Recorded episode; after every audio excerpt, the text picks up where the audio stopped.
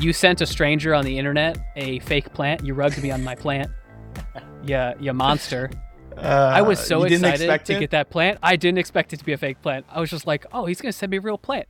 I told my wife, and she was just like, "You got a plant from a stranger on the internet?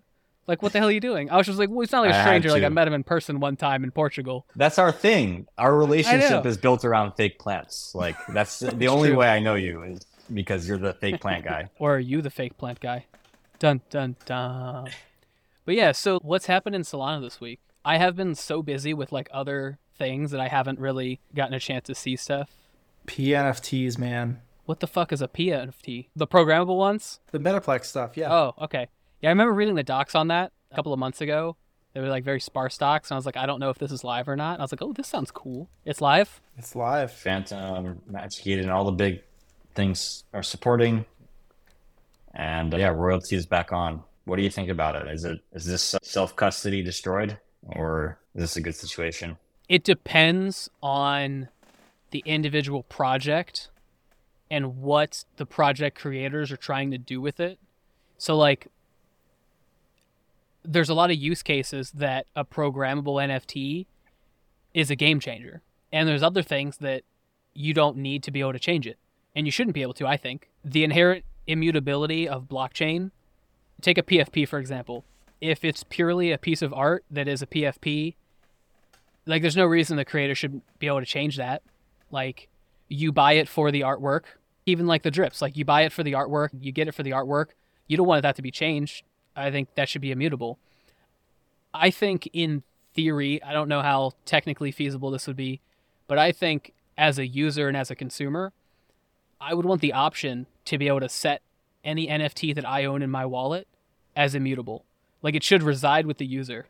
They should have that as an option. Like it's in my wallet, I bought That's it. That's interesting. I can click a button, verify a transaction. I have marked it as immutable. Anyone else can't change it.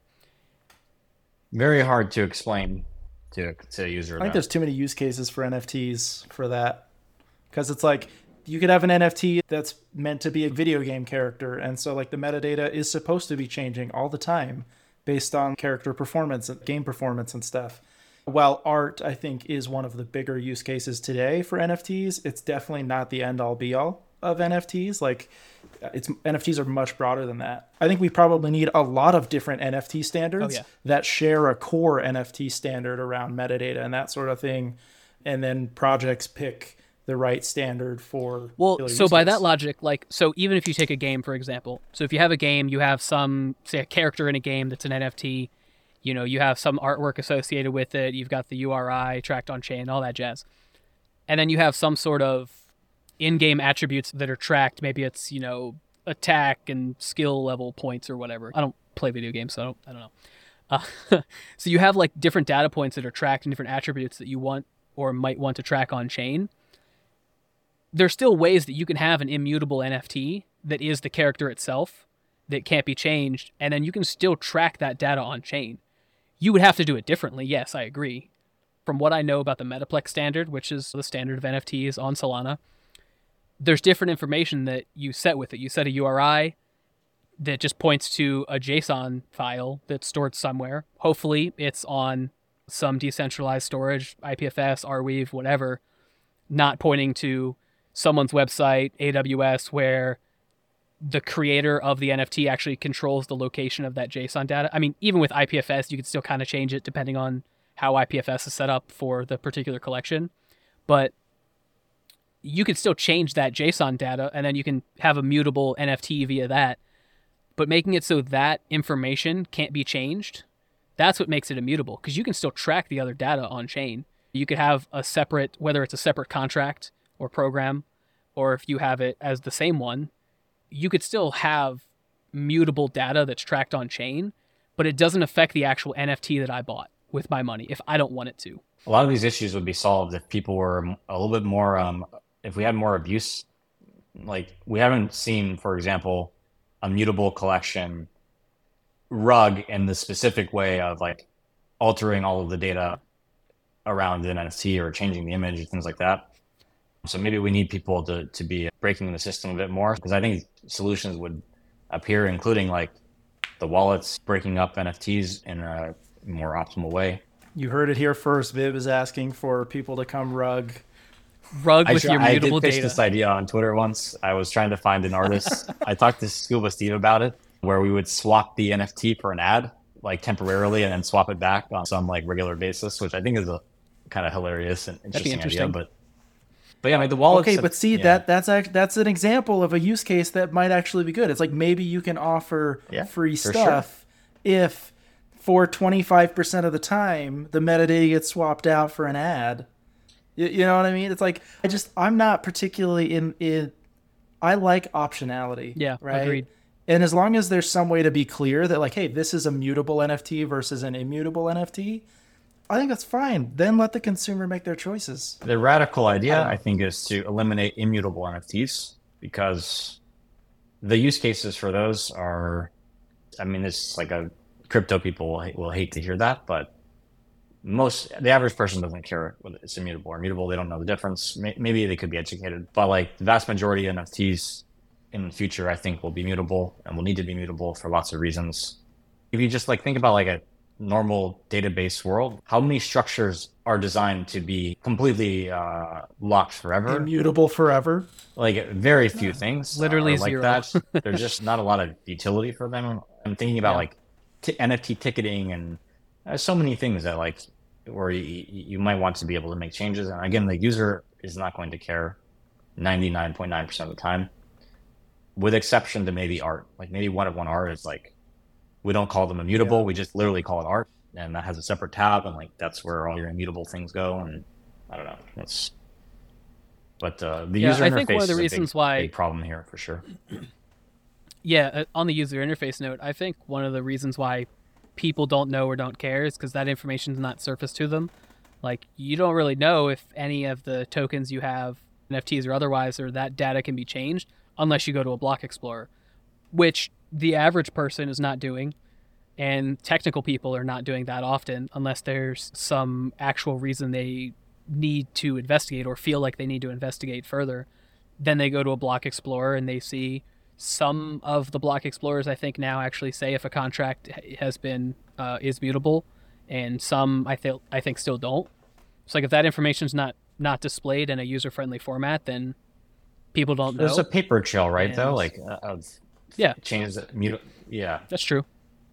so you can always get back to where you were, unless, like you mentioned, like the NFT images is on Amazon CloudFront and someone changes it. But I mean, yeah, it's tough. I sort of also feel like maybe NFTs should, in in many cases, just be on CloudFront and just cached and served at a much faster Yeah. speed and more scalably. I'm with you there. I'm not super dogmatic about like everything has to be fully decentralized, right? It's like use the right tool for the job, Yeah. you know? Don't share this podcast with ETH people, please. Austin Federa just did a recent interview with the founder of Arweave where they talked about immutability of data and how Arweave kind of like handles that and like the idea behind making it so anyone can publish immutable information that's stored forever effectively is like the goal of Arweave.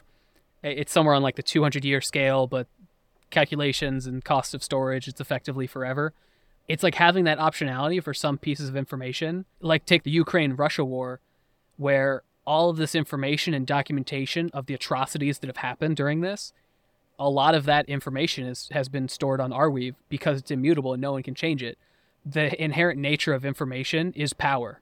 Like having correct or incorrect information is power in the world's history, right? Having the ability to have certain types of information, making it so, you know, quote unquote, the victors can't change that down the road to change history. I think that's important. But I, hmm. I will agree with it does depend on the use case. Like, not every NFT needs to be immutable. Some should be, some shouldn't be. I definitely think it depends on like the particular use case. But I think the important thing and like the big my big ethos behind crypto and blockchain is is optionality for the user, optionality for the consumer. Hundred And, like- percent. Yeah, I really like James' idea of giving the user the ability to lock the NFT, I mean, that's very interesting. To me, like a lot of these things will be sorted out by user interfaces. Talking about Arweave and the permanent storage of certain information, the storage of information is no longer really a problem. It's just future searchability and relevance of that information. And when the user interfaces get better and we have things like really sophisticated search, blockchain search, and it, I think the like data itself, the structure of the data will change a bit and kind of uh, lend itself to being more easy to find for users. And we'll think less about what are the properties of these things and just like how do they fit into how users are using these using their wallets or their search tool or whatever it is. And this is my super annoying point of view, but having come into crypto very late, the metaphor of wallets is a totally broken idea. And it's working less and less and less over time. I would extend this even to Armani's project because I think as the technology itself in that case is very, very cool and very powerful, but we're still attaching ourselves to a metaphor of of like kind of like a file system for digital assets. Like we we're sort of at like the Windows 93 stage of these things and I wonder who's going to come to the table with something that looks and feels totally different. I'm waiting for it. Yeah, I agree with that as well. It's going to be hard. So the collective of the three people on this call and, you know, the other three people that are going to listen to this episode, the people that are in crypto slowly alienating the people that What? listen to the episode. Our the three podcast. wives. Yeah. That's funny. You think my wife listens to this? Yeah, I know. I was gonna say. going to say the same thing. I tried to get my wife. I was like sitting on the after you gave me all that like hundred drip codes. I like looked at my wife. I was sitting on the couch. And I was like, "Hey, you want to like set up a Solana wallet and get these NFTs? Like, it's some really cool artwork and stuff." And like, kind of try to like onboard her. She looked at me. She was like, "Why?" And I was just like, "Well, fine, Totally fair. I- fine." but yeah, so it's like, I do think they're they're the collective we of the crypto blockchain industry. There does need to new, be a new like information paradigm shift of what is a wallet and how to better give better terminology for this, not only for the people that are red pilled into crypto, but non blockchain informed individuals. Having a new paradigm is going to be I think difficult. Dialect is a very interesting wallet product, for example, where you don't think of it as a wallet, yeah. but but it is. I was actually surprised. is. Yeah. we have this terminology of like what a wallet is and like we're trying to figure out of like mm, maybe it's not the best thing we need to figure this out think of traditional systems that are like take the us so like all three of us on this call we're all based in the us take the us government that's trying to understand what crypto is.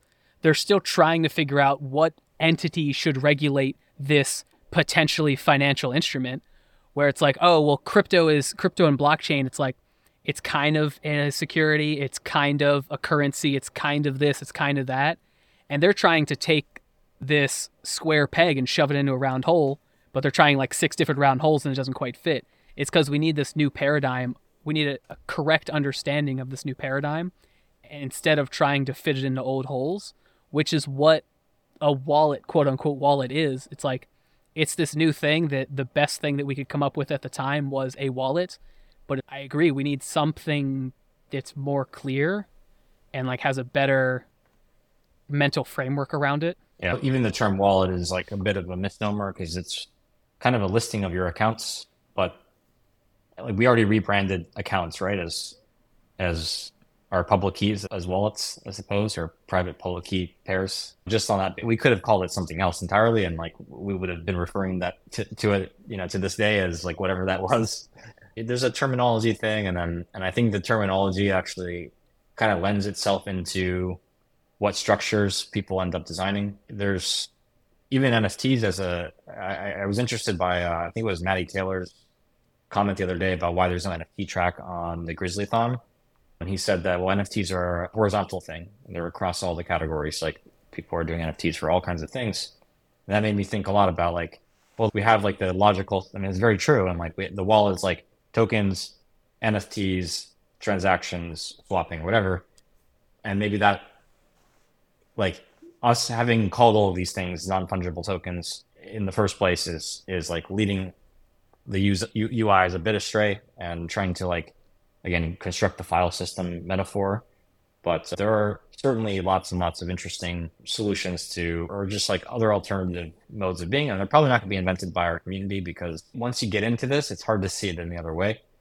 So we need people that are like coming from the outside who are bringing other metaphors to life with them in the next couple of years. in a melting pot of backgrounds and yes. information. We don't want to get some Yes. some serious groupthink problems going on. Already happening. Already happening. But that's all right. We'll fix it. Well, cool. This has been fun. Yeah. I'm sorry for turning it into an interview.